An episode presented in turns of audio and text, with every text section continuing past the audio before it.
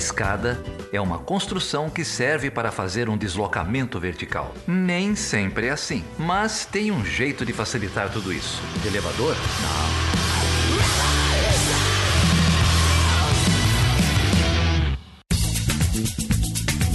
E aí, Carol, tudo bem? Ah, Felipe, não dá mais, né? Já tá fim de outubro, você ainda faz esse tipo de pergunta. Não ah, aprendeu não... nada com a pandemia, né? E não acaba, né? Tá, tá tudo indo. É. Hoje eu fui por gasolina de novo. Nossa. Não, eu, tô... eu já tô naquela fase de, assim, achar uns trocos na bolsa, parar e pôr, né? Pra ir enchendo, falei, tô 3 litros, 4 litros. Hoje eu deu 7 litros. Nossa.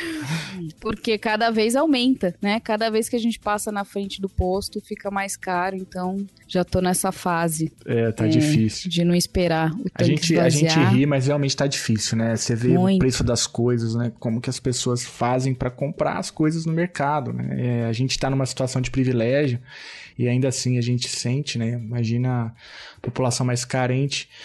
E a gente tá. A gente. Hoje não vamos conversar de um de tema. gasolina, não. É, mas, mas também é desgraça é... também, é, né? É isso que eu ia dizer. É um tema muito duro também, mas é um tema necessário, aliás, porque é um tema que está no centro da agenda brasileira que é o tema do genocídio.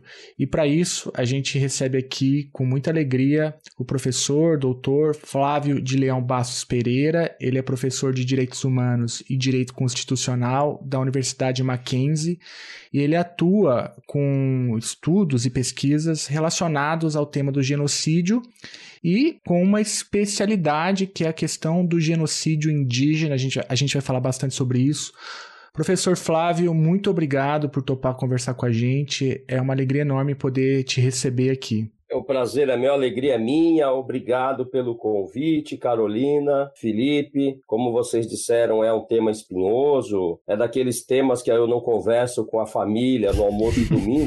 Quando aconteciam, é, agora a gente está um pouco distante disso, mas é, é necessário de fato. Ah. E, e, e o, o, presente que nós vivemos, o momento presente que nós vivemos, demonstra isso. Né? Um tema sempre jogado para debaixo do, do tapete no Brasil, mas que não está. O Brasil não é um país isento do seu genocídio.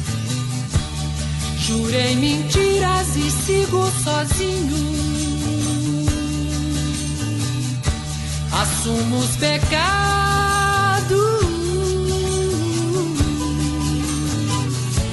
os ventos do norte não movem moinho. E o que me resta é só um gemido. Minha vida, meus mortos, meus caminhos tortos. Meu sangue latino.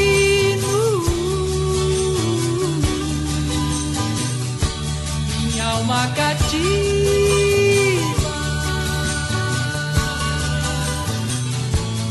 Rompi tratados, traí ritos. Quebrei a lança,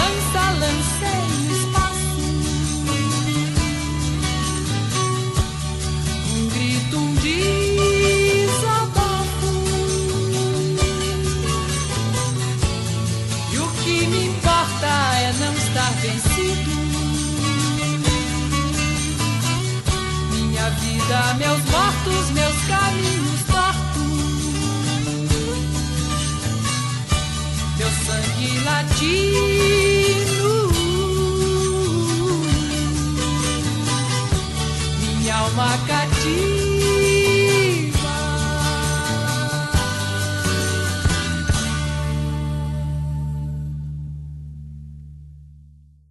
Eu quero deixar aqui registrado em áudio a, o apoio aí do professor Heitor Loureiro também, que é um outro especialista no tema do genocídio, olhando para o genocídio armênio, já teve aqui e foi ele que nos colocou em contato, então valeu, Heitor. Mas, professor Flávio, é o seguinte, o, como que o genocídio aparece na agenda de pesquisa, é, na sua agenda de pesquisa especificamente? Eu estava olhando o teu currículo, você estudou, inclusive, genocídio fora do Brasil, né? Como que foi essa trajetória aí até chegar no tema do genocídio indígena? Perfeito. Antes, deixa eu só, me deixem só registrar o meu abraço aqui para o professor Heitor, uhum. para mim a maior autoridade no Brasil em genocídio armênio, meu colega já há 15 anos de pesquisa, desde a época da USP, depois Unifesp. Então, fica aqui um abraço para você, meu irmão. Bem, uh, a sua pergunta, ela, ela vai lá atrás na minha vida. Hoje eu tenho 53 anos, né? Mas já nos meus 9, 10 anos de idade, é, por alguma razão, eu me interessei pelo, pela história do Holocausto. Então eu, eu pegava o, dinheiro que eu arrumava ali, né? Eu fui, eu fui criado por uma pessoa, por duas pessoas, meus avós, que vinham de um mundo intelectual. Meu avô tinha sido diplomata, foi deputado preso no Estado Novo, já vinha de uma influência nesse sentido. Uh, e aí o Holocausto, na verdade, apareceu na minha vida. Eu me interessei bastante. É, e daí vem a universidade, a faculdade de Direito, um advogado que não era feliz só advogando. Logo comecei a dar aula com 23 anos, né? eu nem esperava isso. Uh, embora lidasse muito com questões, uh, eu era advogado corporativo, imagina, então, mas à noite nas universidades e nos mestrados e doutorados, eu consegui me aproximar dos direitos humanos e daí do Holocausto para o genocídio armênio. O Heitor é a principal influência na minha vida sobre o genocídio armênio, né? E para a questão indígena foi um pulo, porque eh, esse meu avô era um escritor da região amazônica. Então, a questão indígena sempre esteve presente na minha vida também. Uh, e aí eu fiz o meu mestrado, depois o meu doutorado, onde eu defendi a tese do genocídio dos povos indígenas durante a ditadura brasileira. Também atuo muito com memória e, e justiça de transição. Eu fui da comissão, é, de, na verdade, de Osasco, sou do grupo do DOICOD, e, e, inclusive advogo na, nessa ação histórica recente desse ano que vai tra busca transformar o DOICOD de São Paulo no memorial, né? É, semana que essa semana o Camilo Tavares vai lançar um documentário sobre isso. Então eu fui unindo, eu fui encaixando as peças: é, direitos humanos, povos indígenas, genocídio, ditadura, é, todos esses fatos históricos eles se encaixam de alguma forma. Então quando você consegue ter uma visão mais transdisciplinar, você começa a encaixar as peças, né? Então com, compreender essa, esse mecanismo da história é, é muito importante. É, e aí, finalmente, eu também desenvolvo projetos na Alemanha, lá em Nuremberg, inclusive, eu sou da Academia de Nuremberg, porque lá a memória é algo muito forte sobre o genocídio, sobre o Holocausto, e, e então, a partir daí, eu comecei a me aprofundar nesses estudos. Esse é um resumo, é claro tem muito mais, muito mais detalhes, né? Ah, e só para completar, efetivamente, a partir do professor Heitor, eu ganhei uma bolsa é, da comunidade armênia inclusive, para estudar no Canadá, é, na Universidade de Toronto, no Instituto Zorian. É considerado o melhor curso de genocídios do mundo, é, onde eu pude me aprofundar, então, é, de uma forma específica né, sobre os povos indígenas de lá. E há dinâmicas muito parecidas. É, a gente pode falar disso depois, mas, por exemplo, é, a guerra biológica foi praticada tanto nos Estados Unidos, no Canadá, como no Brasil. Não é? A infecção proposital por vírus, né, os contágios dos povos indígenas, também ocorreu de forma calculada aqui no Brasil. Ótimo, não, essa trajetória é uma trajetória que acho que explica bastante coisa, né? Inclusive o livro é, que a gente já vai chegar lá sobre o genocídio indígena no Brasil, a gente já vai falar sobre o, o, o livro já já. Mas antes da gente chegar lá, eu acho que a gente precisa passar pelo conceito, né, professor? Porque o conceito ele surge, é uma, ele surge na segunda metade do século XX, né? E ele, ele, ele vai sendo incorporado na nas instituições internacionais e, e, ele vai sendo, pelo que a gente vê, consegue ler, eu sou um leigo, né? Mas a gente percebe que ele vai sofrendo mutações com o tempo. Então, se a gente pudesse talvez partir daí contar um pouco a história desse conceito, porque eu acho que isso é importante para a gente entender é, o, talvez o núcleo duro ali, né, do argumento do livro, não é isso? Vamos estabelecer um ponto aqui no, na linha do tempo. 1900, nasce um, uma criança na Polônia, numa, eh, uma criança de uma família judia, num território polonês, mas encravado ali na fronteira com a União Soviética, o Rafael Lemkin. Esse, é, esse menino, é, desde pequeno, demonstrava é, também esse interesse não pelo genocídio, porque não existia o termo, mas porque existia um crime, que era o crime de homicídio, matar um homem, na maioria dos países, mas porque que não existia nenhum crime para matar o grupo inteiro ou parcialmente ao qual pertencia este homem. Né? E esse interesse surge quando ele lê um livro. É um clássico é, que se chama Covades, aquela pergunta em latim, aonde vais, né? Que, que Cristo teria aparecido para Pedro na Via Ápia, lá na saída de Roma, é, quando Nero estava queimando os cristãos, e teria dito a Pedro, Pedro, Covades, aonde vais? Volte para Roma, o, o seu povo, o meu povo está morrendo. E aí é, há um livro escrito pelo Nobel da Literatura Henrique Sienkiewicz, Henrique Sienkiewicz, que ganha esse Nobel da Literatura. É, este livro é, é lido por Rafael Lemkin e a partir daí, desde criança, nunca mais ele pensou em outro assunto. Assim, o sujeito bitolou, ele não, ele não fez nada na vida dele a não ser se dedicar a trabalhar um novo conceito. Então ele estuda direito e estuda linguagem na Polônia, pergunta para o professor dele, faz essa pergunta, como é que pode? Né? Um crime é homicídio, matar um homem, mas não existe uma, uma figura, é, e ele passa a se dedicar a isso. Em 1933, ano que Hitler assume o poder, é, por vias democráticas, diga-se de passagem, né? É, com aquele populismo todo dele, é, Rafael Lemkin tenta ir à Conferência Mundial para a Unificação do Direito Penal, e lá ele propõe duas figuras: o crime de é, barbarismo, exterminar um grupo humano fisicamente, e o crime de vandalismo, o extermínio cultural. Então, vamos dar aqui um exemplo que vai acontecer depois, né? anos depois: a destruição das sinagogas é, na Europa ocupada. Pois bem, é, ele sofre um boicote da delegação alemã, exatamente porque ele era judeu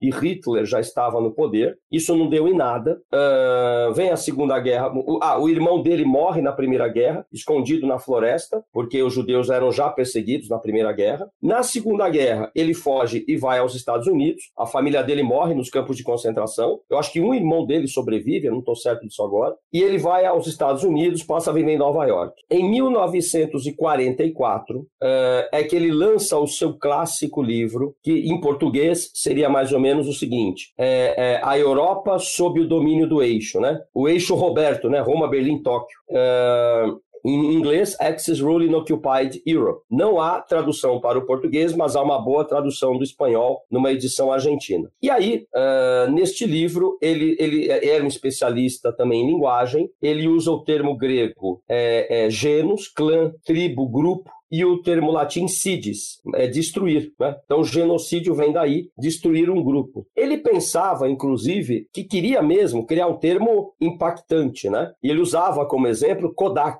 que lembra a máquina fotográfica, pelo menos na minha época, não talvez a de vocês, que são jovens, né? mas na minha época eu usei muita máquina fotográfica Kodak, que não significava nada, mas que remetia imediatamente à foto, à imagem. Essa era a ideia dele, expressamente dito por ele. Bem, uh, e nesse livro, ele, no seu capítulo 9, mais especificamente, é, coloca o seguinte: genocídio, e aqui eu vou colocar algumas afirmações para você ver como a ideia era mais ampla. É, genocídio é a imposição de um padrão nacional de um grupo opressor sob o padrão nacional do grupo oprimido. Qual era o contexto histórico dele? A Polônia ocupada. Né? A língua polonesa foi proibida nos documentos oficiais, fecharam todas as universidades, porque os poloneses, pela teoria nazista, eram destinados ao trabalho escravo. É... Mas ele vai, ele vai além. Ele vai dizer: o genocídio pode ser praticado pelo extermínio físico, pelo extermínio cultural, que eu, Rafael Lemke, vou aqui chamar de etnocídio, está lá na nota de rodapé que ele colocou, o, é, por meios genéticos, biológicos, esterilização forçada, por exemplo, é, pela,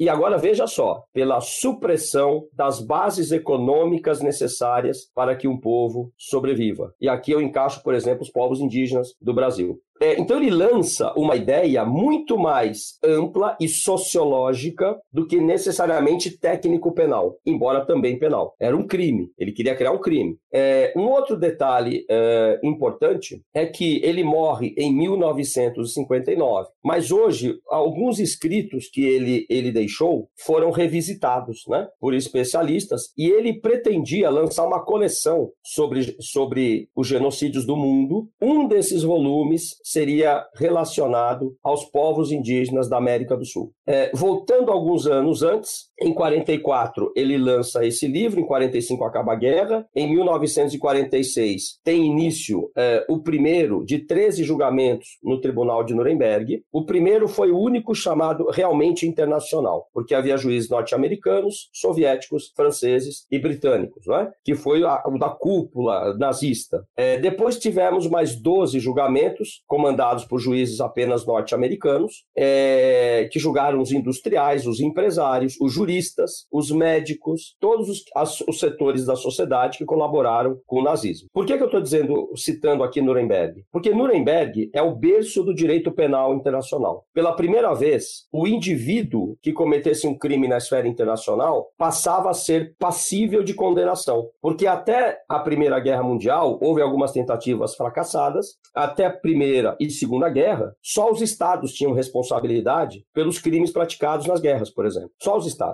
E Nuremberg inaugura um novo capítulo aqui. E o, e o Rafael Lemkin, ele batia na porta lá do, do gabinete do juiz e dizia assim: olha, ele já tinha lançado o livro dele. Você precisa pelo menos citar no julgamento o termo genocídio, mesmo que não exista esse crime. Porque genocídio não foi acusação em Nuremberg. Embora já lançado no livro do Lemkin, não havia ainda uma convenção internacional reconhecendo como crime. Quais foram as acusações de Nuremberg? Crime contra a humanidade, crimes de guerra, crimes contra a paz e conspiração para destruir a paz, baseado na ruptura dos tratados pós-Primeira Guerra. E aí o Lenk dizia, inclusive ele era conhecido como chato lá de Nuremberg. Olha, é, é, doutor Felipe, seu juiz, por favor, pelo menos mencione esse termo, né? E de fato, no julgamento é, dos médicos, é, foi dos médicos e dos industriais, os promotores norte-americanos começam a mencionar: houve um genocídio. É, o Lenkin ali assistiu a algumas sessões de Nuremberg. Um deles foi um desses promotores foi o Benjamin Ferenc, que fez 100 anos esse ano, lutou na Segunda Guerra, um jovem militar e, e, e advogado judeu e que vira promotor em Nuremberg. Ele está vivo até hoje dá palestra, inclusive. É, eu tive a chance de conhecê-lo em Nuremberg. E, e nesse sentido, é, aparece ali citado, jogado, né, no meio do julgamento, o termo. Em 9 de dezembro de 1948, quando já estávamos nos aproximando do fim dos julgamentos, inclusive do julgamento de Tóquio também, uh, é, é, que é aprovada em Paris, ali no Palácio de Chaillot, aquele palácio que todo mundo tira foto com a Torre Eiffel ao fundo, é, naquele local foi aprovada a Convenção para a Prevenção e Repressão ao Crime de Genocídio. E esta convenção foi fruto de uma negociação política entre os dois grandes vencedores da Segunda Guerra, Estados Unidos e União Soviética. E, e, e o que eu vou dizer agora está registrado registrado em obras importantes. O que, que essa negociação impôs? É, o regime stalinista, que matava oponentes políticos, disse: Eu não quero que se coloque genocídio por razões políticas nessa convenção. Nós não queremos. Os Estados Unidos da América, com medo de ações indenizatórias por parte de advogados por conta do extermínio indígena, disse assim: determinou, né, impôs: não queremos genocídio cultural nessa convenção. Quem quiser ler sobre isso, está num livro muito conhecido é, chamado Genocídio, a retórica americana em questão, da Samantha Power, que foi embaixadora do Obama, é, inclusive na ONU. Né? É, é um livro que traduzido em português pela, e está publicado pela Companhia das Letras. Então, como é que ficou hoje o conceito técnico penal de genocídio? Genocídio é a destruição intencional e isso aqui vai trazer algum problema, é, de um grupo humano, total ou parcialmente. Então, o genocídio pode acontecer com duas vítimas ou com dois milhões, dois milhões de vítimas. É, por razões nacionais, religiosas, étnicas ou raciais. E ponto. E ponto. É uma, é uma conceituação absolutamente restrita. Não que não tenha sido um passo importante. O Rafael Lemkin chegou a dizer: foi o que deu para aprovar, foi um grande passo para quem tinha passado a vida toda lutando por isso. Mas veja só, é, foi uma convenção que alguns dizem olhou para trás e não olhou para o futuro. Porque se o regime nazista foi o ápice de um processo desconsiderado em experiências anteriores, eu quero dizer o que com isso? Em 1904, nós temos o genocídio dos Namas e Heredos na Namíbia, pelo Império Alemão, é, massacrado pelo general Lothar von Trotha. É, o Kaiser extermina esses grupos. Né? Foi o primeiro, foi, foi lá que se criou o primeiro grupo, campo de extermínio do século XX é, contra os africanos Aí vem o genocídio armênio entre 1915 e 1923. Também o mundo não deu bola. A ponto da Samantha Power, nesse livro, dizer que Hitler afirmara aos seus generais, dez dias antes de invadir a Polônia, o seguinte: olha, ninguém ligou para os armênios, ninguém vai se lembrar dos judeus, tampouco. Então, nesse sentido, o nazismo é um, é um ponto de chegada para quem não entende, e por incrível que pareça, o Brasil hoje enfrenta isso, a importância da memória e que o passado e o presente são conectados, não são é, é, é, apartados né, um, um, do outro. Mas o nazismo foi também um ponto de, de largada.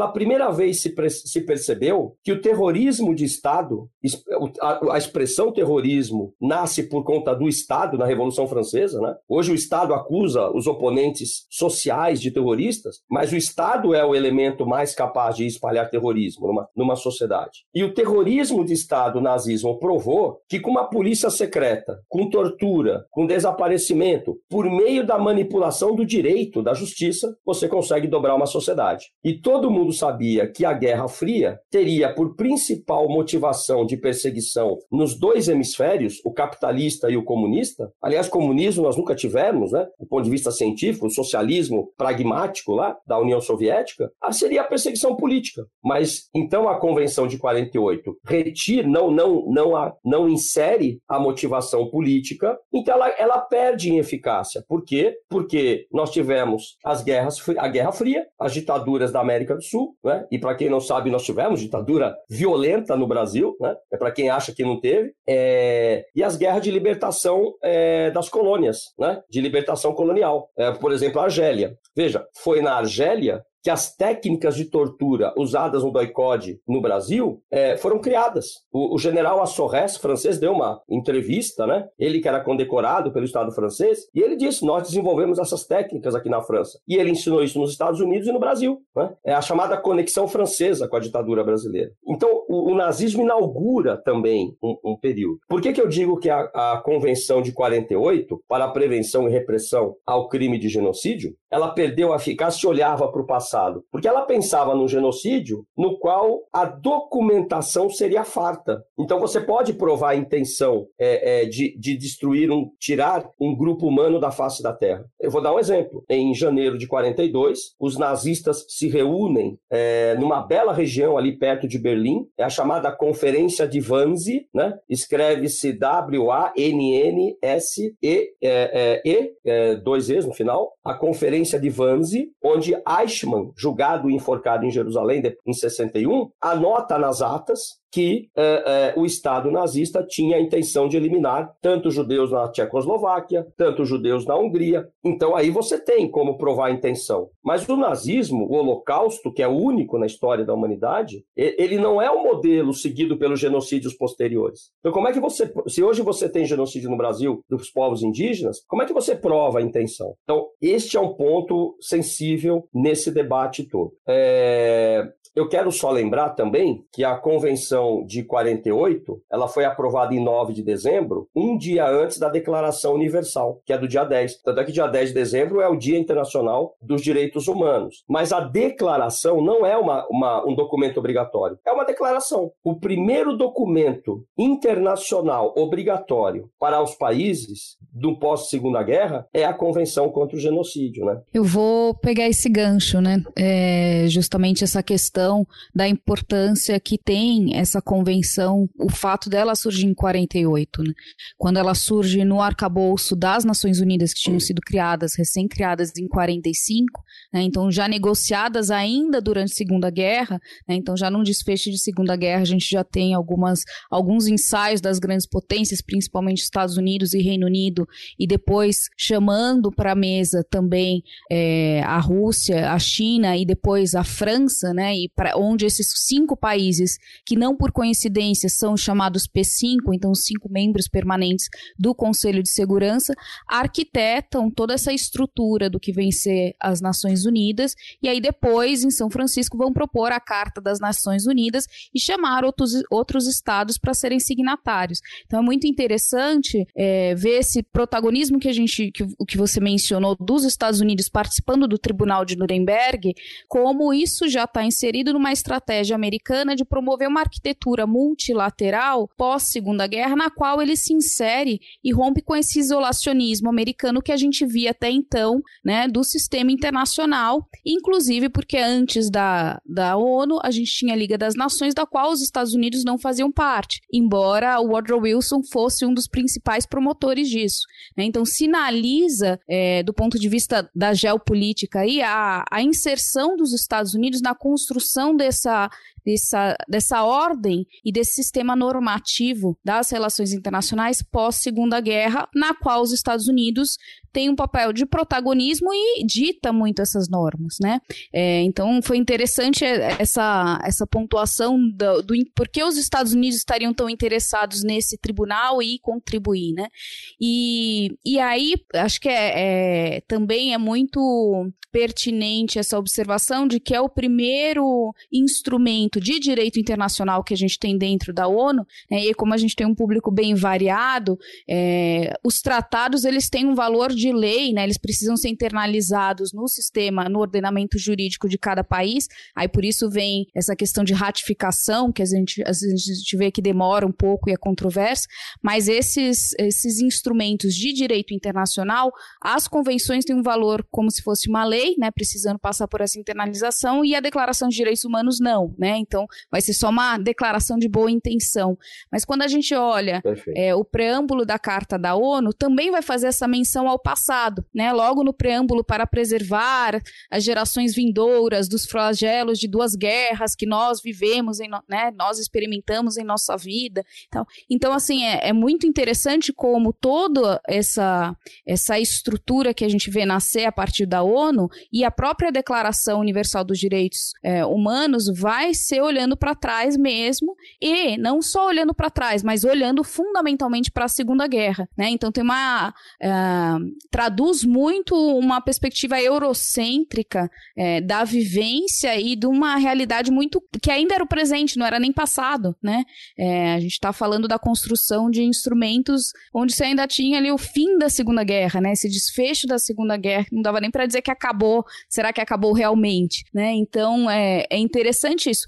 Mas aí a pergunta como construir também nessa época algo pensado olhando para frente ou um instrumento que tem aplicação é, em diferentes desdobramentos de genocídios que a gente pode observar, né? Uhum. E é, Será, houve alguma reforma dessas convenções ou uma nova convenção que contemplasse esses últimos 70 anos de novos tipos de genocídio? Bem, é, a, a, a excelente é, descri descrição que você fez aí, viu, Carolina? É, é, é, e, e, eu diria, na verdade, houve. É, quando acaba a Segunda Guerra em 45, é, quando chegamos a 1946, um ano depois, as Nações Unidas publicam uma resolução, resolução número 96 de barra 46. E nessa resolução ela conclamava os países a aprovar uma, uma convenção contra o genocídio para prevenir e reprimir. E nessa resolução, veja só, vou aqui resumir, está mais ou menos escrito o seguinte: os países eh, devem ou se comprometem a aprovar uma convenção em breve uh, que puna o crime de genocídio por razões religiosas, étnicas, raciais, nacionais, políticas e outras. Deixou em aberto. Percebe? Então, é, esta fórmula seria ideal, ao meu ver. Ainda que se você falar, eu não sou um criminalista, né? Se você falar com uma pessoa criminalista, é, você vai ver que ela é, vai dizer assim, não, mas o direito penal não pode ampliar, tem interpretação extensiva, porque é uma pena sobre o corpo da pessoa. Não, perfeito. Isso não impede, entretanto, essa fórmula mais aberta de que se criasse uma, uma convenção, é, por exemplo, prevendo o genocídio por razões políticas. E eu vou dar um exemplo prático. Em 1975, quando a guerra do Vietnã estava destruindo é, é, as florestas vietnamitas e o povo vietnamita, as bombas começaram a cair no Camboja, que é um, um país ao lado, que não tinha nada a ver com a história, era um país que não, tava, não estava envolvido na guerra contra os Estados Unidos, é, tornando a população cambojana anti-americana. E com isso, um grupo extremamente radical, chamado Khmer Rouge, ou Khmer Vermelho, toma o poder pelas armas e extermina é, um quarto da sua população. Foram dois milhões e meio de mortos, mais ou menos, nos campos da fome, né, chamados uh, The Killing Fields. Aliás, eu recomendo um filme com esse nome, é um clássico, The Killing Fields. E agora, mais recentemente, a Angelina Jolie, que é uma estudiosa do tema genocídio, a, sob a perspectiva de gênero, isso é um ponto que a gente pode falar depois se vocês quiserem, mas a Angelina Jolie lançou um filme, primeiro, Eles Mataram o Meu Pai, que está no Netflix. Veja bem, é, foi um genocídio entre 1975 e 79 motivado por razões políticas. E se você fizer uma leitura atenta e literal da Convenção de 48, você não encaixa. E, no entanto, foi evidente, evidentemente um genocídio. Surreal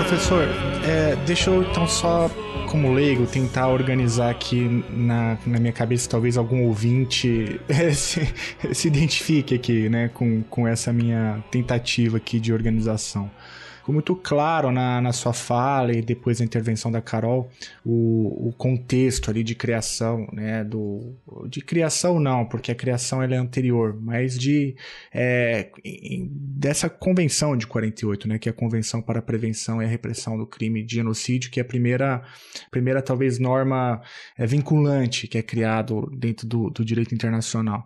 E, e ao mesmo tempo é, que a gente, vocês narraram essa essa institu institucionalização do conceito, a gente percebeu também na tua fala que o conceito ele perde amplitude, né?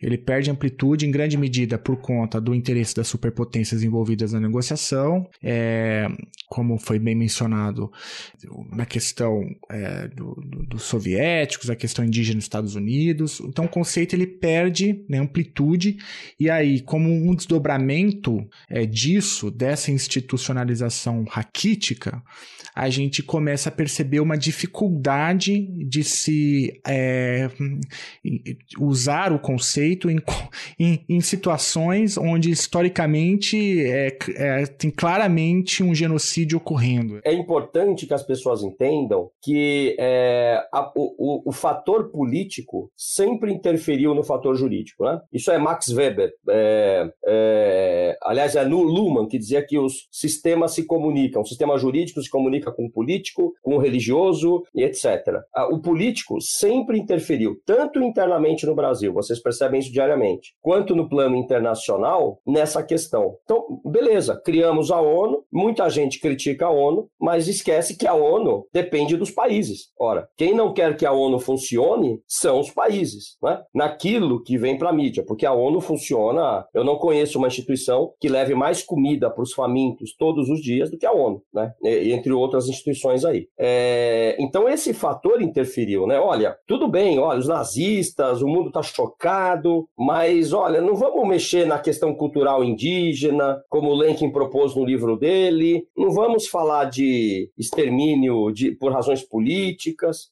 É, É, é, e aí, lembrem que o Stalin matou 20 mil jovens oficiais poloneses de 17, 18 anos na floresta de Katyn. Outro filme que eu indico, Katyn. Né? É, é, e, e, só na década de 90 é que a Rússia reconheceu. Até então ela culpava os nazistas. Né? E todo mundo sabia que foram os russos. Portanto, essa questão política interferiu demais. É, e aí, a prova do que você falou, Felipe, pode ser encontrada. Nós vamos viver uma Guerra Fria né, durante 40 anos. Em 89 cai o Muro de Berlim. É, e aí começam a ressurgir antigos ódios étnico-raciais que estavam reprimidos sob o punho de ferro soviético no leste da Europa. Eu vou dar o exemplo dos Balcãs, né? a belíssima região dos Balcãs, onde ocorre um terrível genocídio na década de 90, decorrente exatamente né, dessa violência que marca o continente europeu, que é o país que mais teve guerras na história. É, mas na África, decorrente da colonização belga em Ruanda, e que dividiu a população com carteira de identidade diferente para Hutus e Tutsis, também teremos um genocídio. E a comunidade internacional deixa acontecer deixa acontecer. Há uma cena impressionante, que vocês veem essa cena no famoso Hotel Ruanda, mas em outros filmes importantes, em que a, a Bushnell, uma, uma secretária norte-americana, tá dando, está dando uma entrevista coletiva, aí o jornalista pergunta para ela, mas escuta, o que está acontecendo em Ruanda? Não é genocídio? Não é? é veja bem, é, é, precisamos ver quantos atos de genocídio estão ocorrendo, mas quantos atos de genocídio são precisos, é preciso, são necessários, para que a gente tenha um genocídio? E se não fosse os Tutsis vencerem a guerra civil, o genocídio tinha acabado com a população Tutsi do país. Né? É, é, o, o, cenário pós-genocídio era algo inacreditável. Você não tinha homens no país e o país era um país em silêncio. Né? Era um país silencioso, porque não tinha pessoas vivas, como era normalmente. Hoje é um país que tá, é o país que mais se desenvolve na África e eu não tenho dúvida, né? 70% do parlamento é de mulheres. Então, o país, vejam o que a gente insiste em dizer, né? Mas é, não funciona, porque é uma convenção convenção que deixa abertura para questionamentos. Por quê? Uma vez que se reconhece o genocídio, a comunidade internacional é obrigada a agir, não é uma faculdade. O Conselho de Segurança da ONU, comandado pelo, eh, pelo, pelo grupo dos cinco que a, que a Carol é, é, citou, é, ele, ele tem que determinar isso junto com os países membros rotativos. E é obrigado a agir. E não agiram em Ruanda, na Bósnia também demoraram, entregaram o, o pessoal de Srebrenica na mão dos sérvios, né? Recentemente, até com a ajuda do Heitor, fizemos uma live com uma sobrevivente do genocídio de Srebrenica. E você vê o genocídio se sucederem, se sucederem. Né? E aí vem em 98, 1998, 40 anos depois da Convenção de 48, é aprovado em Roma o Estatuto de Roma, que cria o Tribunal Penal Internacional, que, para nosso orgulho, teve uma mulher com a primeira e única magistrada brasileira até hoje lá, a nossa querida Silvia Steiner, querida amiga, que eu tanto admiro. É, e nesse Estatuto de Roma, lá no seu artigo 6, o crime de genocídio volta a ser é, é, previsto. Né? Então, é, é, é me, os mesmos elementos, intenção é, específica de fazer desaparecer aquele grupo da face da Terra, né?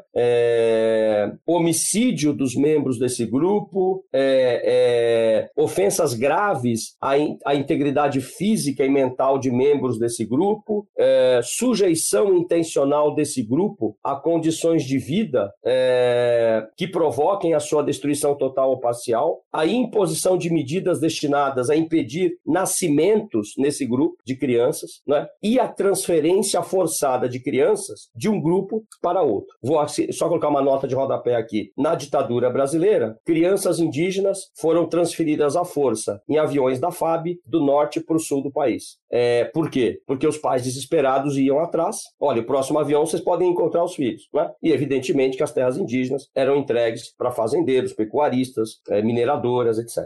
Só para fazer um paralelo. Né? É, então o Estatuto de Roma ele traz aí o primeiro tribunal permanente da história, porque uma crítica a Nuremberg, que era um tribunal de exceção, criado é, é, para julgar os derrotados, né? É, afinal de contas, os aliados cometeram vários crimes de guerra também. Eu não vou nem falar de Hiroshima e Nagasaki, mas o bombardeio de Dresden, o bombardeio de Hamburgo, uh, e aí vai, né? Então, uh, efetivamente, o TPI é uma, uma esperança, ao meu ver, que sofre muitos ataques também, assim como a ONU.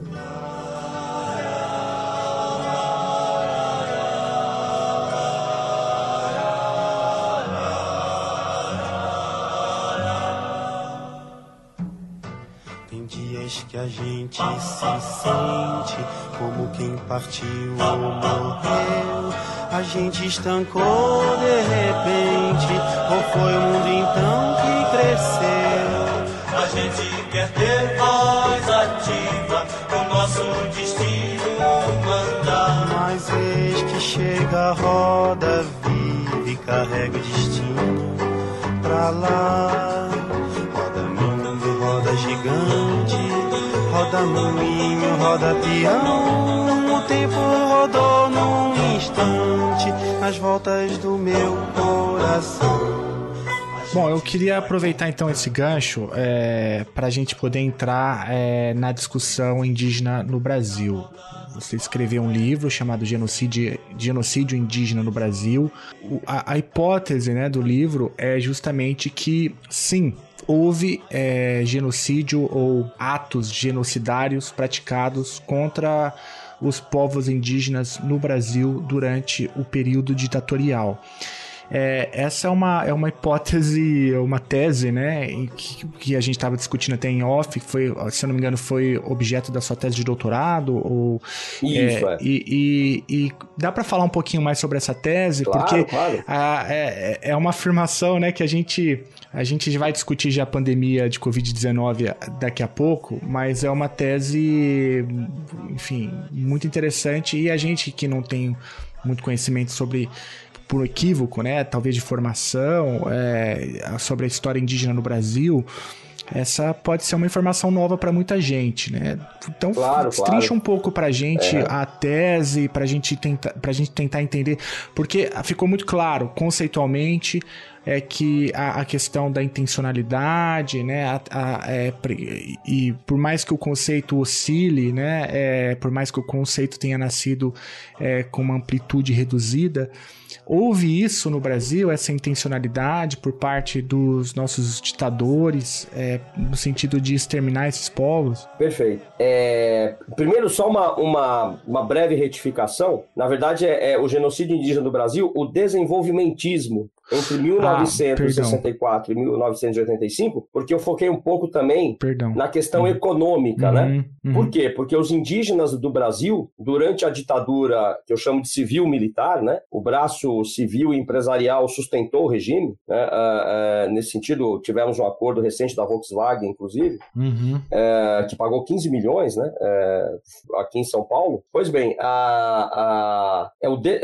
então os indígenas morrem na ditadura ou são perseguidos, não porque compunham um grupo de esquerda armado revolucionário, porque eram quem eram, morreram porque eram quem eram quem, é, é, e, e, mais, porque ocupavam as suas terras tradicionais, que eram um obstáculo à bandeira desenvolvimentista do Brasil. Então, no, especialmente no governo Médici, é, em que a ditadura alcança o seu auge é, é do ponto de vista do terrorismo de Estado, nós tivemos aquela o, o, milagre nacional, aquele negócio todo, né? E, e vamos deixar claro que a ditadura acaba deixando o Brasil com a maior dívida externa da sua história. Mas para quem acha que lá era, um, era bom né? Então, só para dar mais uma informação. Então, pois bem, primeiro ponto que eu diria é, desde 1500, né? Nós estudamos o Brasil na escola, isso está composto aí na tua pergunta, desde 1500, quando os portugueses chegaram aqui, e a gente estuda o Brasil só a partir desse ano, mas a nossa história é anterior a isso, e ninguém conhece, nem eu talvez conheça, eu conheço pouco, mas o fato é que a partir de 1500 foram vários os genocídios cometidos contra indígenas no Brasil. E esse genocídio, ele adquire momentos e feições diferentes é, nesse sentido. Então vamos lá. Primeiro,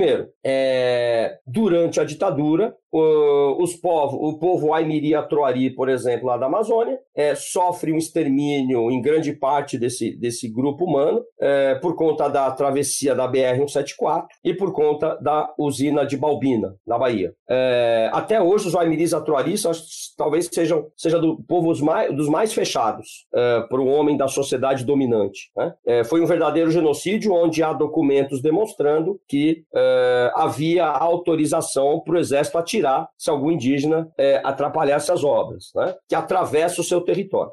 É, um outro exemplo, em 1973 é construída a usina binacional de Itaipu, entre dois ditadores, né? É, Médici e o Stroessner, do Paraguai, é, inclusive um grande esquema de corrupção aí também, para quem acha que na ditadura não teve corrupção, é, que é denunciado por um diplomata brasileiro que aparece morto, enforcado, numa foto muito parecida com a do Vlado, do Vladimir Herzog, né? Ontem fez 46 anos da morte do Herzog. Então, é, é quando da construção de Itaipu, lá viviam os guaranis, né? E eles foram expulsos a bala dos seus territórios e as suas é, moradias todas queimadas. Em 2018, o The Intercept lança as fotos que ela recebeu de um dos membros do departamento jurídico de Itaipu, que à época expulsou os indígenas. Fotos que eles tiraram se abraçando com o, a caminhonete com o logotipo de Itaipu e as, e as moradias indígenas guaranis queimando. Né? Se isso não é genocídio, é, por que é genocídio então na Europa queimarem as, as igrejas armênias ou as sinagogas judaicas, né, judias né, do povo judeu? É, bem, porque são indígenas. Então, é, outro exemplo eu já dei aqui das crianças, né, é, transportadas à força. Vou dar outro exemplo. Houve bombardeio de comunidades indígenas de aviões contratados por fazendeiros com a ajuda do governo. É, brinquedos com vírus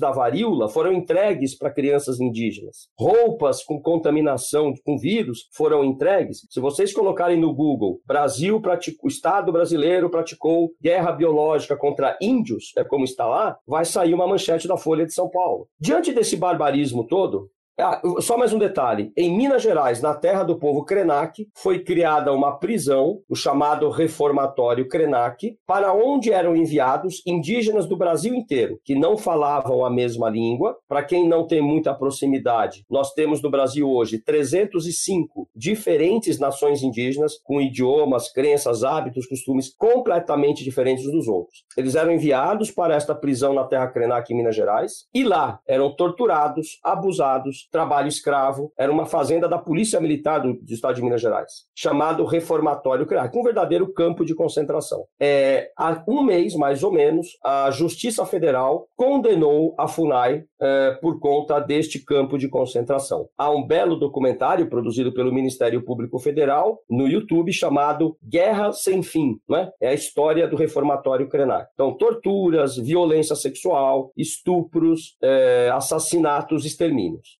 E aqui, é, eu, o que, que aconteceu em 1967? É apresentado um relatório produzido a mando do ministro do interior da época, um militar, inclusive. Ele chama o procurador Jader Figueiredo, um procurador federal. Diz: Jader, os, uh, o SPI, que é o Serviço de Proteção ao Índio, é, criado pelo Rondon, lá na década de 20, década de 10 para a década de 20, está participando desses massacres com corrupção, com torturas, etc. Faça um relatório e investigue isso. E aí, em 67, é apresentado o relatório Figueiredo, que está no site do Ministério Público Federal, 7 mil páginas, relatando um verdadeiro genocídio. Quando a coletiva de imprensa é feita à época, o, o, o Sunday Times de Londres publica na primeira página Genocide, com a foto de uma criança indígena brasileira. Esse relatório ele é queimado nos anos 2000, aparece, some, desaparece, e reaparece 90% íntegro, e demonstra o que aconteceu na ditadura. Uh, e aí vem a Comissão Nacional da Verdade, já publica, em 2013 para 2014, com um brilhante trabalho da Maria Rita Kell, uh, junto com outros, uh, com a sua equipe, e publica como se deu no Brasil a perseguição e o extermínio sistemático né? Portanto, a intenção do Estado brasileiro em cometer um genocídio. Porque eles eram de esquerda ou não eram de esquerda? Nada a ver, né? Porque eram indígenas, morreram por razões étnico-raciais e culturais. Em 1993, já no período da redemocratização,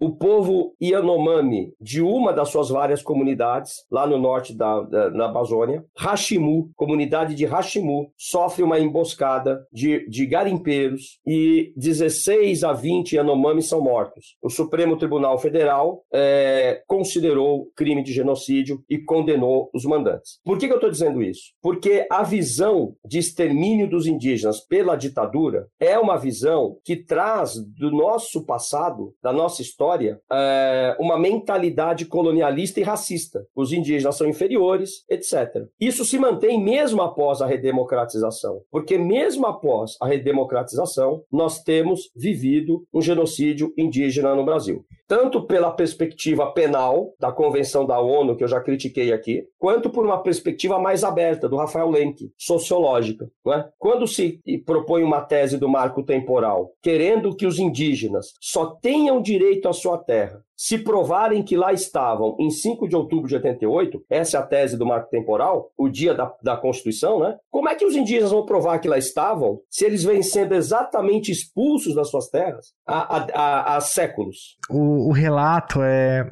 é, assustador, assim, né? As fotos, enfim, é, fica aí o disclaimer, né? Só veja essas fotos porque se você tiver estômago, porque as fotos publicadas pelo Intercept, né, citadas agora há pouco, é, o reformatório, enfim, é muito pavoroso, assim, né, até que ponto chega a humanidade, né, em alguns momentos.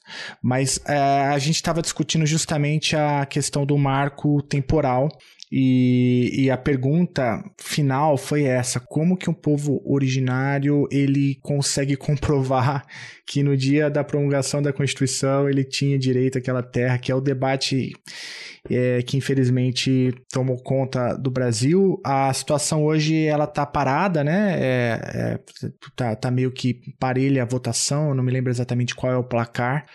Tá um a um. Tá um a um, né? Então pode ser que me parece que tem muita também tem muita militância envolvida também. O tema ganhou repercussão graças à militância e não à boa vontade do, do, do governo, enfim, do Estado brasileiro, que pelo que parece está jogando algum peso na tese né, da, do marco temporal justamente para poder abrir aí abre a porteira né, para para grilagem, sei lá, para o agronegócio e, a gente fica a gente fica muito preocupado com isso. Mas enfim, era, era aí que a gente estava antes da mudança da sala, né? E, e aí, no Carol, você quer partir daí ou, ou eu posso já emendar uma outra não, eu acho que, bom, primeiro é um horror, né? Acho que, uhum. assim, enfatizando um pouco mais, mas hoje mesmo eu estava dando uma aula sobre feminismo e falei um pouco da violência de gênero na ditadura e mencionei isso, quanto a gente aprende muito mais sobre o Holocausto e sobre a Segunda Guerra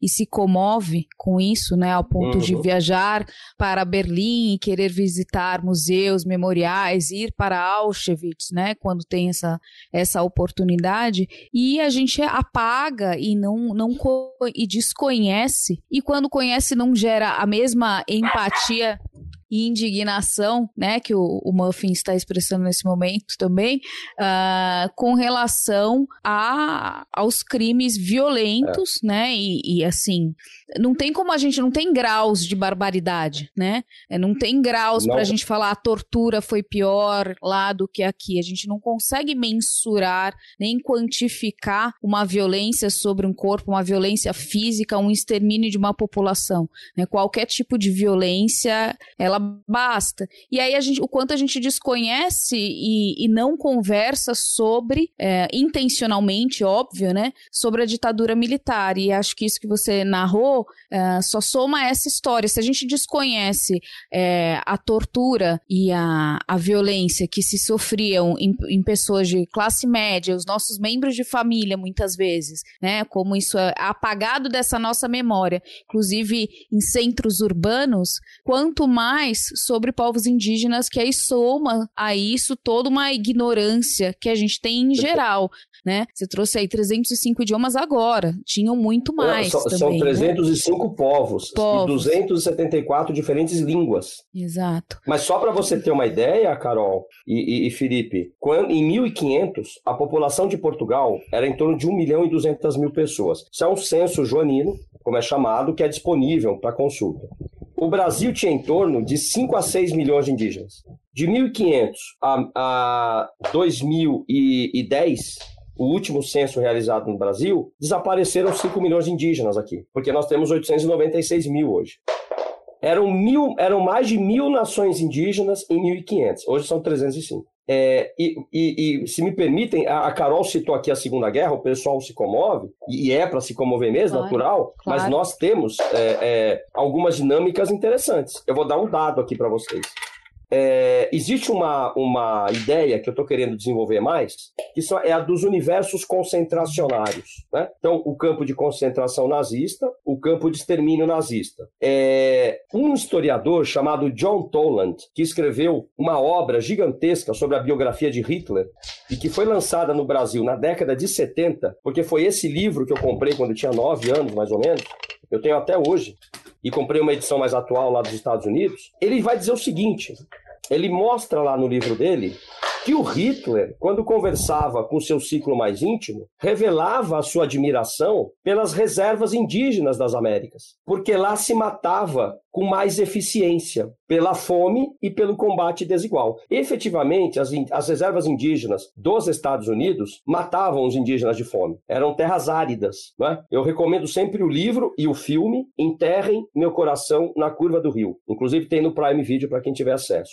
É, pois bem, e o Hitler tinha as reservas indígenas como inspiração para os campos de concentração e para o genocídio. Isso está lá no livro do John Toland, da década de 70. Né? Então há uma conexão nesse universo concentracionário, né? que não para de se desenvolver. Na década de 90, os sérvios criaram uma nova modalidade, o Rape Camp, o campo de estupro, onde as mulheres bósnias, 50 mil mulheres bósnias, foram estupradas é, é, para alterar a composição étnica da, da, da, das, das, terras bósnias, né? porque lá a linha é patrilinear. O filho de uma mulher bósnia com um homem sérvio é sérvio. E efetivamente conseguiram, alteraram toda a composição étnica. Né? Há uma foto impressionante da Caritas, é, são milhares de de centenas, milhares não, centenas de bebês que foram abandonados, né? Em Ruanda aconteceu a mesma coisa. Então, esse universo concentracionário, ele é, ele é fruto de uma dinâmica histórica que se conecta. Porque aconteceu no passado e aconteceu e ficou por isso mesmo, vai acontecer no presente e no futuro. É, e entra um pouco nessa observação da Carol, né? é, é importante isso. Não, mas só para fazer uma ressalva, né? Eu, eu pontuei o quanto a gente se comove com o Holocausto muito justamente, mas é, a ressalva é já nem tanto, né? Porque a gente vê um país Sim. que onde a gente tem um retorno aí da ou uma, uma várias manifestações de, exaltando o nazismo, né? Então, mesmo essa essa empatia ou isso que nos tocava de humanidade e de comoção com relação ao Holocausto, já no Brasil não é mais um, digamos, um não, é consenso, é, ao contrário, né? Então nem isso mais e no é, mundo. É, nós tivemos dois Exato. importantes julgamentos um em Londres, outro aqui no Brasil, sobre negacionistas do Holocausto. E hum. segundo a minha amiga, a professora Adriana Dias da Unicamp, hoje existem no Brasil 305 células neonazistas, só para vocês terem uma ideia. Uhum. Hoje mesmo havia um dado de buscas por é, temas relacionados ao neonazismo no Google, né, no, no Brasil, e a, a evolução é da curva, assim, é, é absurda. Mas eu queria fazer ainda uma última pergunta sobre o livro.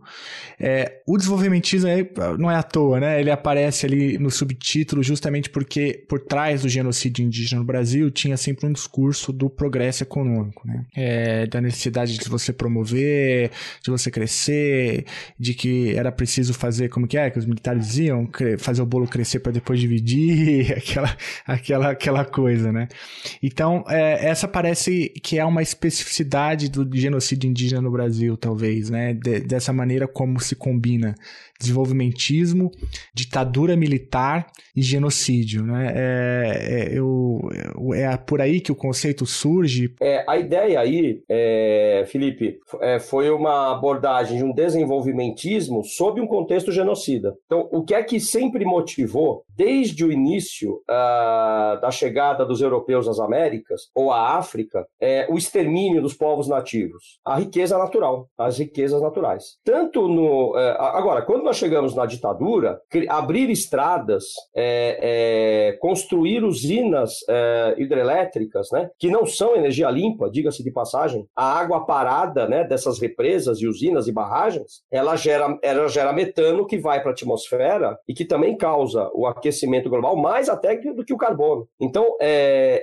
esta visão desenvolvimentista é, levou ao extermínio dos indígenas do Brasil, porque eles são considerados obstáculos ao desenvolvimento e continua, é a mesma, é a mesma dinâmica. Em 1973, membros do governo diziam: "A ideia do indígena vivendo nas suas terras é muito bonita, mas é utópica". É, em 2020, em janeiro de 2020, o atual presidente disse que eles, os índios, estão se tornando cada vez mais como nós. É, o ex-ministro do Meio Ambiente disse que é, existem índios, índios, entre aspas, que usam iPhone. Bom, é o caso de você perguntar para um homem branco se ele ainda usa telefone do início do século XX ou se ele está usando iPhone. E no segundo caso, se ele deixou de ser um homem branco. Então, por que, que os indígenas deixam de ser quem são se eles se tornarem é, é, rappers? Se ele, eu conheço uma, uma indígena que, tem, aliás, acho que é de Minas Gerais, que tem uma bela de uma grife de roupas indígenas. Por quê? Que deixa abandona a sua identidade. Então, este é o discurso racista colonia, colonizado, né? Nós somos um povo colonizado e aqui é preciso abrir uma diferenciação entre Estado genocida e sociedade genocida. O Tony Barta, um australiano que estuda o genocídio dos aborígenes, fala disso. Uma sociedade omissa, uma sociedade que apoia esse tipo de coisa. É uma sociedade genocida, independente do Estado. Então, uh, uh, este é um ponto muito sensível. A dinâmica racista colonizadora permanece é, é, desde sempre no Brasil. Então, você pode ter uma democracia, você pode ter o advento da tecnologia, a tecnologia avançou muito no mundo, mas o pensamento humano não avançou. Né? É, toda ditadura tem o seu braço econômico e o seu braço jurídico. E, bom, o que é que as empresas, as multinacionais faziam, é, as mineradoras, em terras indígenas durante a ditadura? Sob qual custo para as culturas indígenas? Né? Que afinal de contas é, no, é nossa cultura brasileira. É, então isso permanece, isso permanece. É importante as pessoas que nos ouvem, que não têm tanta familiaridade com o tema, entenderem que a relação do indígena com a terra ela é inerente, ela é cosmológica. Os indígenas veem as terras como seres vivos, os rios como seres vivos. Eu vou dar dois exemplos. A Nova Zelândia aprovou há três anos, é, inclusive a sessão filmada no parlamento, muito bonita, é, ela, ela conferiu ao rio sagrado dos Maores, que é o rio Wanganui, personalidade jurídica. O que significa isso? Como se fosse um ser vivo. O rio tem dois advogados, um do governo e um Maori, que se alguém tocar nesse rio, ele é que vai à justiça. É o rio entrando com uma ação judicial, porque ele é um ser vivo. É, é foi o caminho inverso, né? É, Trace um elemento da cultura maori para compor a cultura dominante. O inverso do que se faz aqui. Na Austrália, faz três, quatro meses, podem procurar no Google, né? Aqueles que nos ouvem, é, a Austrália mudou seu hino nacional, porque havia um trecho que dizia o seguinte: nós somos jovens e bravos e corajosos. Esses jovens excluía o povo, o povo aborígene que tem 40 mil anos. E tiraram jovens e acrescentaram uma expressão para incluir o povo maori no hino nacional. Né? Os rios de Bangladesh, da Índia, da, do Peru, do Canadá, da Colômbia começam todos a serem considerados seres vivos é, é, o que nós chamamos de biocentrismo. A lei sai do, do, da, do foco no homem, antropocentrismo, e vai para a natureza. Bem, é, e aqui, quando tivemos o rompimento de Mariana, o Rio Verde morreu, chamado de Vatu, ou Watu, pelos Krenax em Minas Gerais. Não é? E não é só um rio para nadar. É essa a diferença da visão cosmológica indígena. É um rio que é um templo de ensino, de, ensino, de rituais, de iniciações, e para piorar a situação, tivemos a barragem de, de Brumadinho, que matou a, e destruiu o ecossistema dos pataxós no sul da Bahia. Então, é, é, é, muito grave, né? Isso vai atingir lá os pataxós, né? Então, isso é muito grave. É, é, e assim, é, não sem razão, agora estão propondo uma comissão de juristas se reunir em junho desse ano, lá em Londres, é, e criaram uma definição para o crime de ecocídio. Seria o quinto crime internacional. O que é o ecocídio? É a destruição do meio ambiente de tal maneira que os seres humanos que dele dependem também desaparecem. Claro, isso foca direto nos povos indígenas. Já está na lei isso? Não, não está na lei. Mas é uma proposição feita por uma, uma comissão de juristas, assim, mulheres e homens de vários países, brilhantes, brilhantes. Né? É, essa expressão surge, inclusive, na Guerra do Vietnã. E, e... Então, o mundo caminha para isso. Né? Mas aqui no Brasil, nós temos uma mentalidade colonizadora é, somada, histórica, histórica desde 1500, somada a uma visão racista sobre os povos indígenas, sobre as etnias indígenas. Né? Uh, veja, a Comissão da Verdade, eu esqueci de dar esse dado, ela, ela demonstra no seu relatório que 8.350 indivíduos indígenas foram assassinados pela ditadura. E mesmo pessoas que trabalham é, é, com memória esquecem de citar isso. Citam os 500 desaparecidos da ditadura brasileira e esquecem dos indígenas, porque eles não são vistos, eles são desconsiderados. Né? O mesmo número, 8.350, é o mesmo número, praticamente, do número de homens mortos a partir dos 12 anos no genocídio de Srebrenica é, é, assistam um filme lançado agora, é, Covades, olha o nome do livro que o Lenkin leu lá quando era criança, Covades Aida, Aida, A-I-A-J-D-A, é, é, o, é, o, é o, a história da Aida, da Aida, que tem a sua família morta em Srebrenica. Né? Esses homens foram fuzilados durante uma semana no bosque. É considerado o pior genocídio em solo europeu desde o final da Segunda Guerra Mundial. Bem, a nossa ditadura, como lembrou aí a Carol, né? A gente não se comove com os nossos indígenas, é, ela matou 8.350 indígenas. Agora, relatos de pessoas que viviam nos campos, camponeses, indígenas, da época, e eu trabalho com essas questões da Comissão da Verdade, da Justiça de Transição, alguns relatos dão conta que os rios brasileiros ficavam cheios de corpos naqueles dias. Até hoje ninguém sabe onde foram parar os corpos é, dos guerrilheiros do Araguaia, o que levou até uma condenação internacional do Estado brasileiro, no caso Gomes Lund, lá na Corte Interamericana de Direitos Humanos. Só para dar um quadro aqui também para acrescentar as informações informações. Né?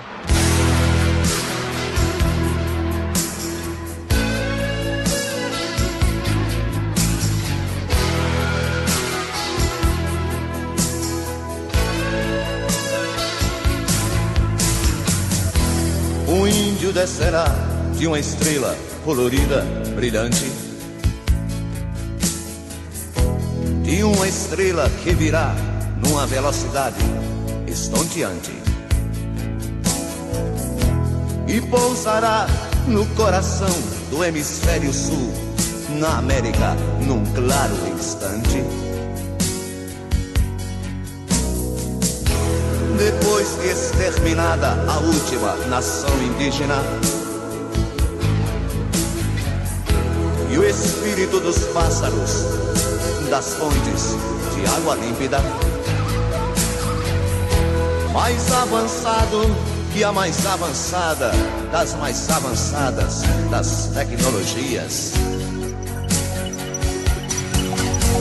Virá impávido que nem Mohammed Ali. Apaixonadamente como Peri. Tranquilo e infalível como Bruce Lee. Foché, tua Foché, filhos de Gandhi.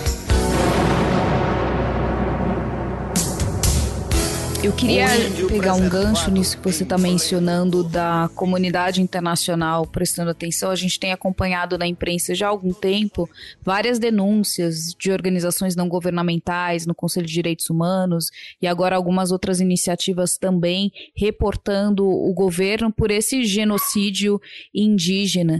Eu queria que você comentasse um pouco mais e elaborasse um pouco mais sobre, né, traçasse de repente um panorama sobre esse esse quadro quadro e que, além de um, de um, um peso simbólico muito relevante, mas que impacto isso pode ter real, né? E que implicações isso pode gerar real para o governo brasileiro em termos de ser responsabilizado por esse genocídio em curso.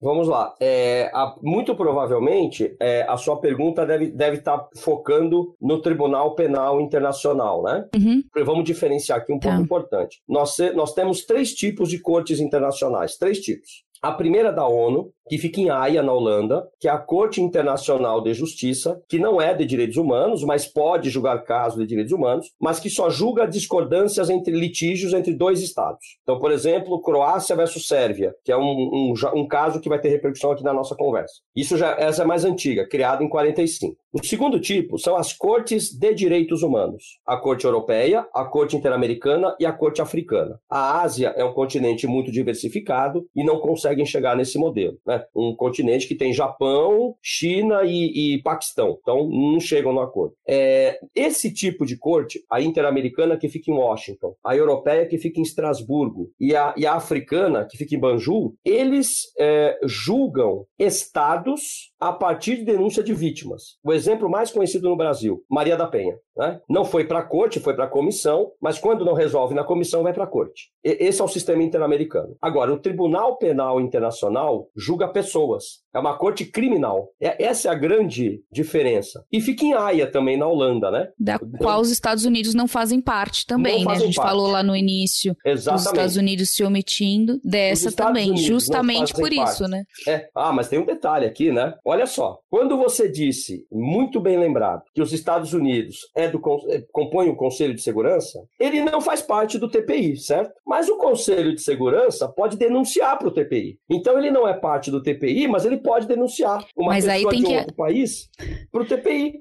Mas aí a resolução precisaria passar por e os Estados Unidos têm poder de veto, né? Então ah, assim, não, não é, cons... não, não precisa da aprovação Sim, do P5. Mas o que eu quero dizer é, por exemplo, o Tribunal Penal Internacional está investigando 10 soldados americanos que teriam cometido crimes de guerra no Afeganistão. Uhum. Tanto é que o Trump, não sei se vocês lembram, ameaçou diretamente os juízes do TPI. Vocês não toquem nos soldados americanos. E, e o TPI está seguindo com o negócio. Só que os Estados Unidos é, só, só tem os seus soldados aí investigados porque a vítima, as vítimas eram do Afeganistão. Um país que é do TPI, pelo menos por enquanto. Não sei se o Talibã vai se retirar. É, mas é, esse é um ponto. Mas mesmo não sendo membro do TPI, os Estados Unidos têm o poder, e isso está na lei, no Estatuto de Roma do TPI, de denunciar, por exemplo, é, um presidente, um comandante de outro país para o Tribunal Penal Internacional. Porque o, o, o Conselho de Segurança é um dos poucos órgãos que podem encaminhar uma denúncia para o TPI. Mesmo assim, eles ainda têm o poder de criar resolução para criar tribunais ad hoc. Então é uma posição cômoda. Eu não sou do TPI, mas eu tenho todo o poder, né? assim como França, União, Rússia, etc.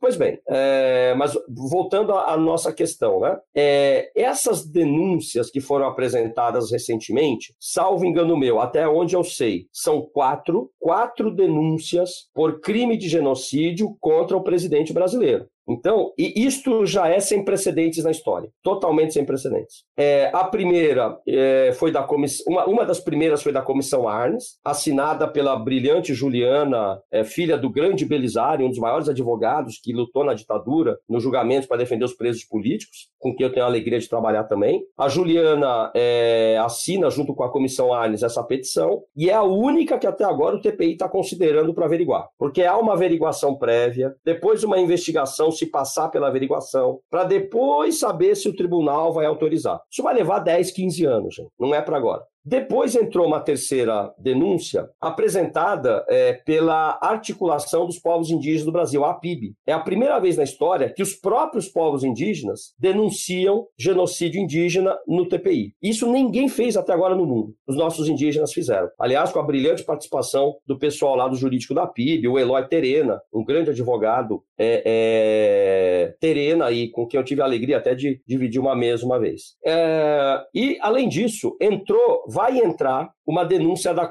da Comissão Parlamentar de Inquérito, da CPI. A CPI vai ter uma reunião lá em Haia, na Holanda, com o procurador do Tribunal Penal Internacional e vai entregar um relatório. Esse relatório está embasado, inclusive, com pareceres de juristas, dentre os quais a Silvia Steiner, que esteve durante 14 anos, 12 a 14 anos no TPI, como nossa juíza. Bem, agora a questão do genocídio. O, o quadro aqui é, do, é da Covid. Covid. A Covid, por que, que eu acho complicado provar o genocídio? Tanto em relação a todo o povo brasileiro, como em relação aos povos indígenas. Porque a Covid não foi uma ação intencional do Estado brasileiro.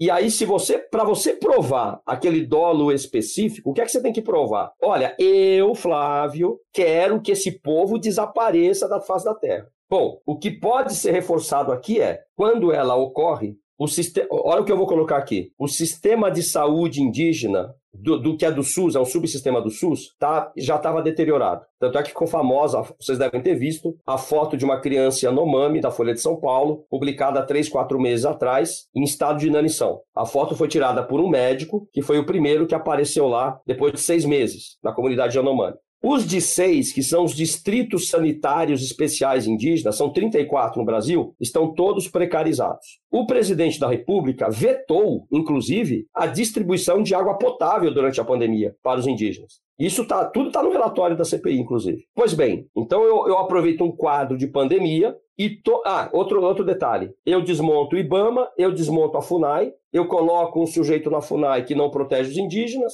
eu proponho o projeto de lei, o PL 490 de 2007, que é lá de trás, mas que eu reavivo e que acaba com, com a proteção às terras indígenas, inclusive trazendo marco, a tese do marco temporal via legislativo, para virar lei, independente do STF. Então, tomo várias medidas que, em conjunto, é, além da invasão de terras indígenas e a não demarcação, não demarcação, como manda a Constituição. O presidente da República viola a Constituição no seu artigo 231 diretamente. Simplesmente eu vou ignorar a Constituição e não vai demarcar nenhuma terra. No meio de uma pandemia, esses fatores todos levam a um quadro que vocês podem checar os números. Os indígenas, proporcionalmente, morreram mais do que os não indígenas. Além dos povos negros, que também morrem mais que os não indígenas. Então aqui você tem uma, talvez, é, uma, uma possibilidade de provar genocídio, mas você tem que provar aquele, a gente chama de dolo específico. Mas aqui qual é, a, qual é o caminho que a CPI está tomando? Eles estão trabalhando sobre crime contra a humanidade. É outro conceito que, para um grande especialista canadense, que foi meu professor, ele era professor em Londres, o William Chabas, um dos maiores do mundo nesse sentido, é, é o conceito de, genocídio, só que alargado, expandido. Ele não exige o dólar específico. O que é que ele exige? Um ataque generalizado ou, sistem, ou sistemático contra uma população, por razões étnicas, raciais, religiosas, nacionais, políticas,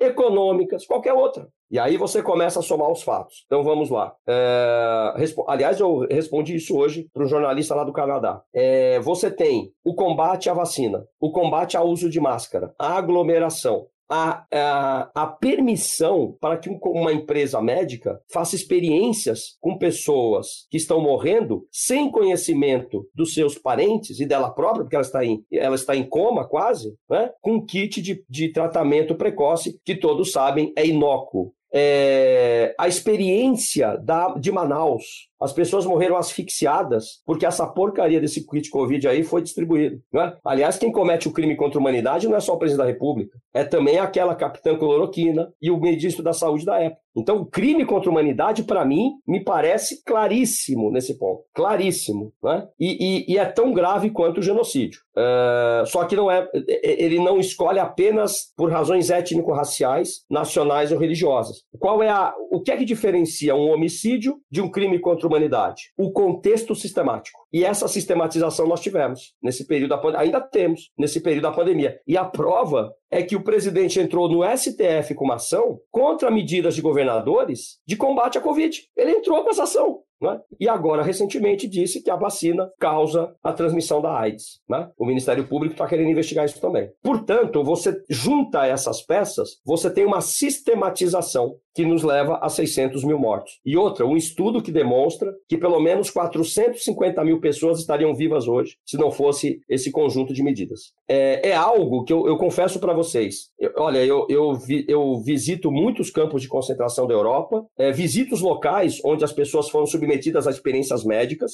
É de Nuremberg, do julgamento, que sai o Código de Nuremberg, quando os médicos e médicas nazistas e enfermeiras foram julgados por experiências com seres humanos. É do julgamento que sai a, a, o primeiro, a primeira grande norma ética que diz: nenhum ser humano pode ser submetido a experimentos clínicos sem sua autorização expressa. Depois vem a carta de Helsinki, que reforça isso. É, é, e isso nós tivemos no Brasil. Essa questão dessa empresa de, de saúde aqui de São Paulo me lembra o projeto T4. Era um projeto nazista, eufemisticamente chamado de eutanásia, mas que de eutanásia não tinha nada, que era o assassinato é, é, de, de crianças e jovens com deficiência física e mental. Então, qualquer pessoa na época, eu, eu, eu, por exemplo, sou diabético, eu uso insulina. Eu seria convidado a ir para uma clínica, ou ser esterilizado, ou eu seria gaseado e cremado é, no forno. E as minhas cinzas serem enviadas para minha família com uma carta de pesar dizendo que eu morri de bronquite. E vejam, as famílias aqui em São Paulo que perderam parentes da Covid nessa empresa receberam outras razões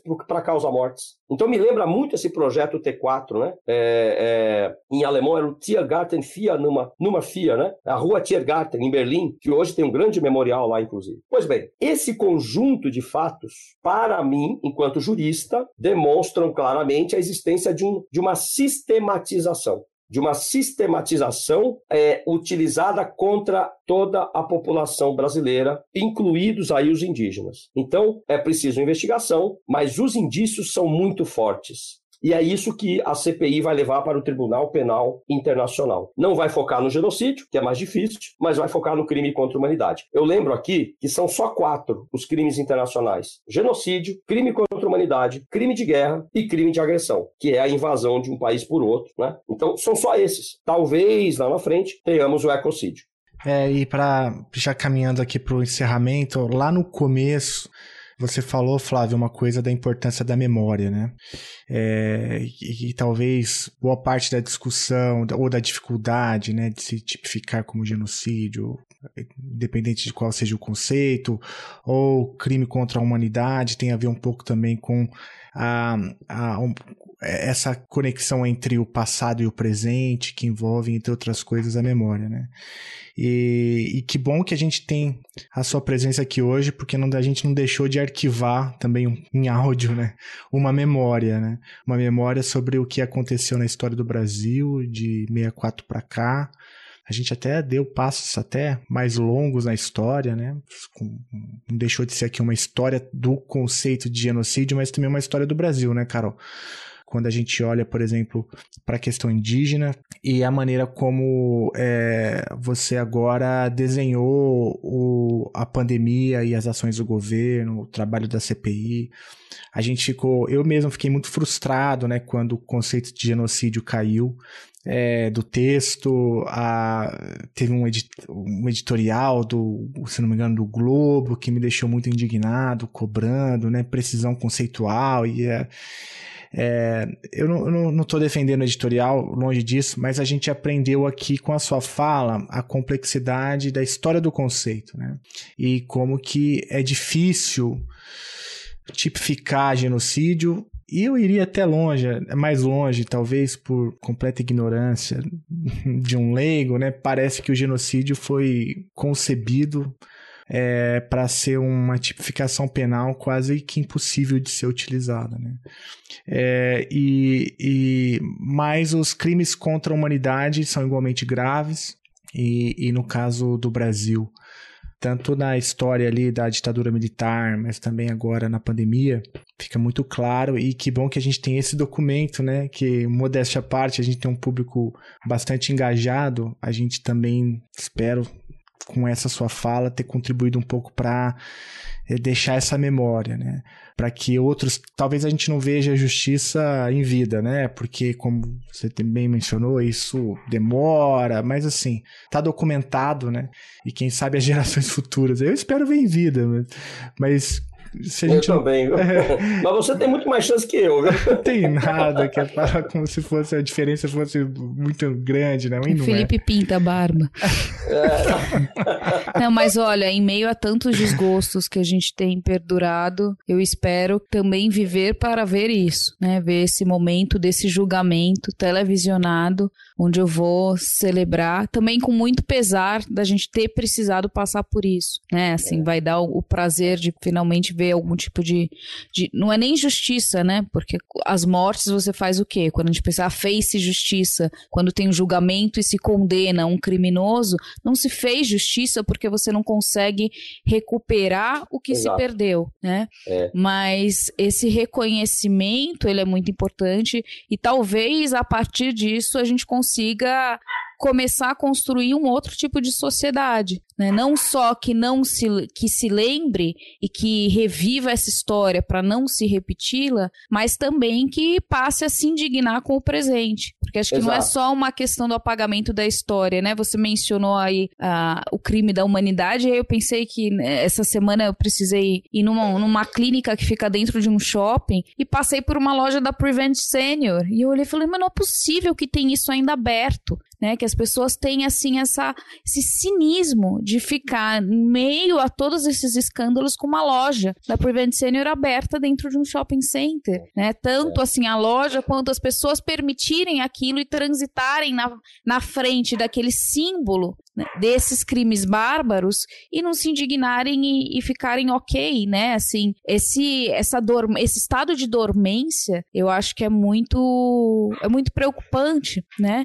É uma coisa não saber e tomar conhecimento depois e outra viver isso e, e essa permissibilidade que a gente tem com esse desprezo à vida e com esses genocídios, eu acho que é o, o que mais me desespera enquanto sociedade. Acho que você foi muito uh, cirúrgico quando mencionou que é uma sociedade genocida, né? Não só é. um governo genocida, mas é uma sociedade permissiva é. com relação a esse genocídio. Quando eu me vejo num debate sério como esse, eu digo isso. Eu não falo sempre. É, essa ideia do Tony Barta, esse autor é, australiano, né? Agora, eu queria alertar que é, as chances do Tribunal Penal Internacional realizar um dia um julgamento, né, sobre essa, em relação a essas pessoas, é, são pequenas. Por quê? O tribunal ele, ele lida com casos muito graves e os recursos ainda são limitados, então ele vai ser muito seletivo. Mas é um caso é, que, por outro lado, talvez siga adiante, porque, como eu disse, hoje esse jornalista do Canadá me perguntou: você tem algum paralelo na história?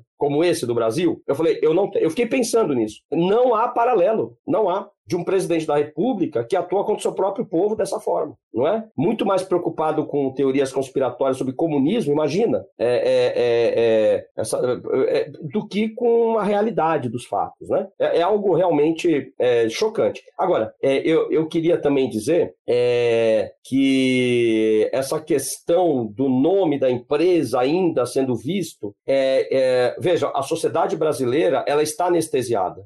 Para ela uh, veja, morreram 3 mil pessoas nas Torres Gêmeas, em Nova York. É, aqui caíam duas torres, as duas Torres Gêmeas caíam aqui todos os dias. Eram 3 mil mortes, nós chegamos, por dia nós chegamos a ter. E as pessoas iam para a festa. As pessoas é, hoje já estão voltando como se nada tivesse acontecido. Né? É, tem prefeito pensando no carnaval. Então, é, tá, e nós nos acostumamos à morte. O, a, a, bom, já, eu vou fazer a, a, linha regressiva, né? Jacarezinho, Vigário Geral, Candelária, Carandiru. Eu estou voltando no tempo, né? Não sei se vocês perceberam. A gente vai embora, a gente vai embora. Então, é, nós nos acostumamos, e é preciso que o povo brasileiro é, estude mais a sua história e a memória para se comover mais, para se comover. É, ontem, quando fiz, completamos 46 anos da morte do Vlado, é, numa situação normal seria um homicídio. Na ditadura foi crime contra a humanidade, porque era um sistema. O DOI-CODE era um sistema montado, né? E imprescritível, inclusive.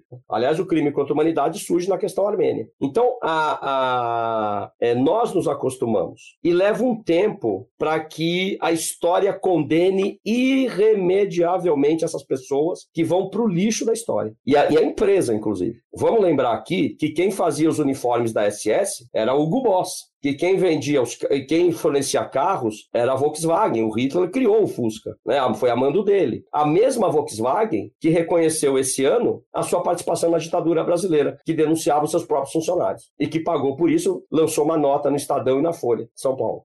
E só para fechar essa questão da memória, a Siemens, outra empresa que manteve uma fábrica para trabalho escravo dentro do campo feminino de concentração de Ravensbrück, para onde foi mandada a Olga Benário, hoje, se você é estagiário ou trainee na Siemens de, de Munique, você é obrigado a passar uma semana estudando dentro do campo, dormindo lá. Tem um centro de treinamento sobre a memória e a história da empresa, para que nunca mais ninguém da empresa defenda o que a Siemens fez no passado. Então a questão não é você condenar e acabar com a pessoa ou com a instituição. Não é? É, é, é que a instituição ou a pessoa reconheça o seu erro e se transforme por uma democracia densa, real. Né? É, isso vale inclusive para as Forças Armadas. Eu não sei por que negar a participação da ditadura. Todo mundo sabe o que aconteceu.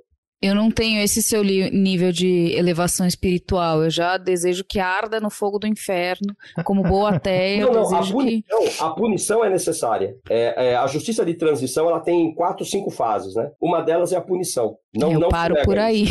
a questão é que nesses é. crimes lesa humanidade, claro. a punição é só um pequeno detalhe. Claro, claro. O efeito curativo para as vítimas, especialmente, se dá com a narrativa. Quando ela coloca no espaço público a dor que ela sentiu, que ela passou, claro. ou é, que é a função do centro uhum. de memória, né? Centro uhum. de memória não é museu, é diferente a ideia. Uhum. Uh, que é o que a gente luta agora uh, nessa histórica ação judicial aqui. O Ministério Público entrou com uma ação contra o Estado de São Paulo. É, em setembro agora, em junho. Em setembro, uh, houve a audiência determinada pelo juiz dentro do DOI-CODE. A audiência vai ser lá dentro, de, de conciliação. Bom, depois você vai ter que voltar para a gente gravar um outro Não, programa é, sobre isso e sobre a comissão. Agora, eu mando para vocês, sexta-feira ah. agora, o Camilo Tavares, o premiado cineasta, que lançou O Dia que Durou 21 anos, uhum. vai lançar o documentário, que ele gravou uhum. no dia da audiência lá com a gente. Porque eu sou advogado Ótimo. da OAB de São Paulo e do Núcleo Memória, que participa na, no processo. E o governo do estado tem, tem 90 dias para trazer uma proposta, né? As procuradoras, muito gentis, inclusive na audiência, é, ficaram de trazer uma proposta, porque o DOI-CODE de São Paulo é o nosso Auschwitz, e ninguém sabe disso. Claro. E ainda funciona uma delegacia lá.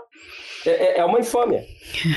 onde mataram o Vlado, o Manuel Fiel Filho, onde morreram pelo menos 56 pessoas confirmadas, de 7 mil que passaram por lá.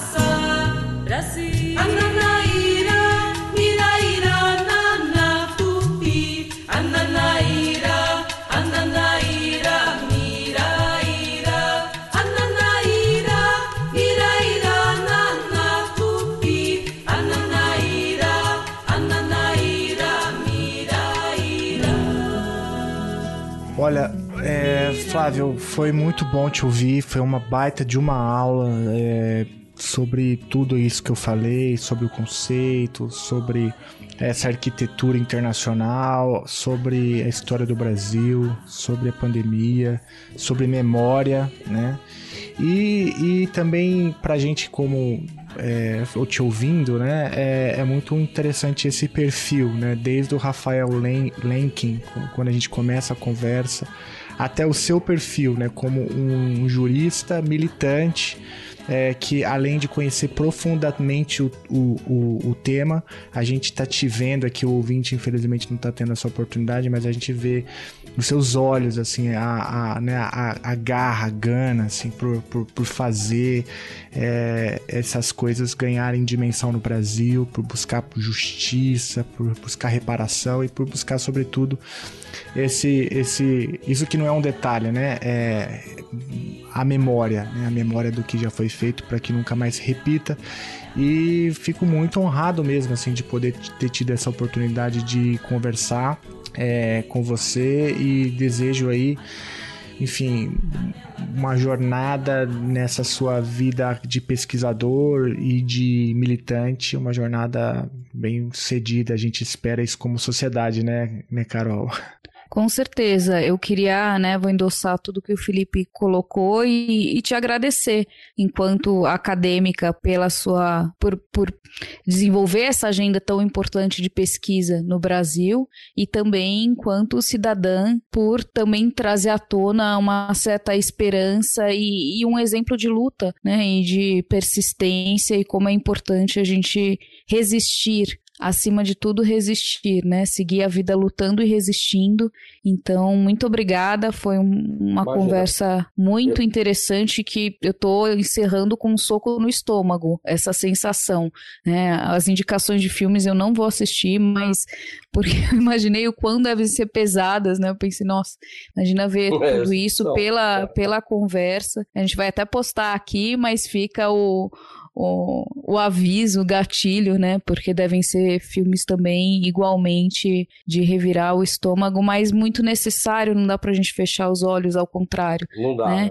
Então, é. parabéns e volte, Obrigado. por favor. Eu que agradeço, Carol, Felipe, super convite. É, vamos torcer aí para que o nosso futuro. Eu tenho certeza que vai melhorar, né? Eu, eu espero que o dia 1 de janeiro de 2023 em Brasília comece com um minuto de silêncio em homenagem aos mais de 600 mil mortos no Brasil. É, não importa quem seja o novo ou a nova presidente, que seja o novo presidente, né? e que comece com um minuto de silêncio. É assim que o Brasil tem que começar em 2023 e não deixar dessa vez o passado ficar esquecido.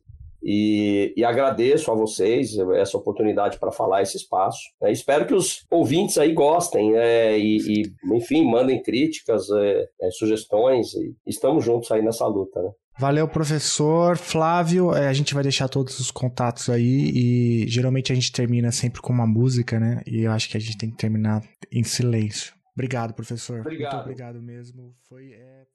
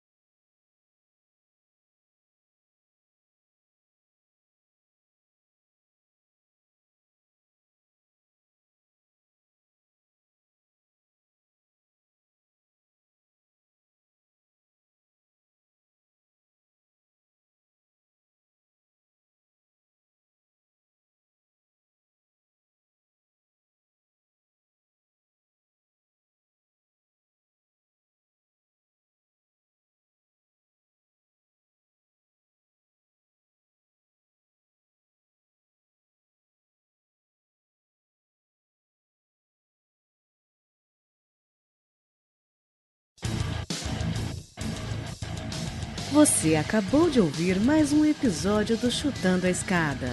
Para apoiar, acesse chutandoaescada.com.br barra apoio.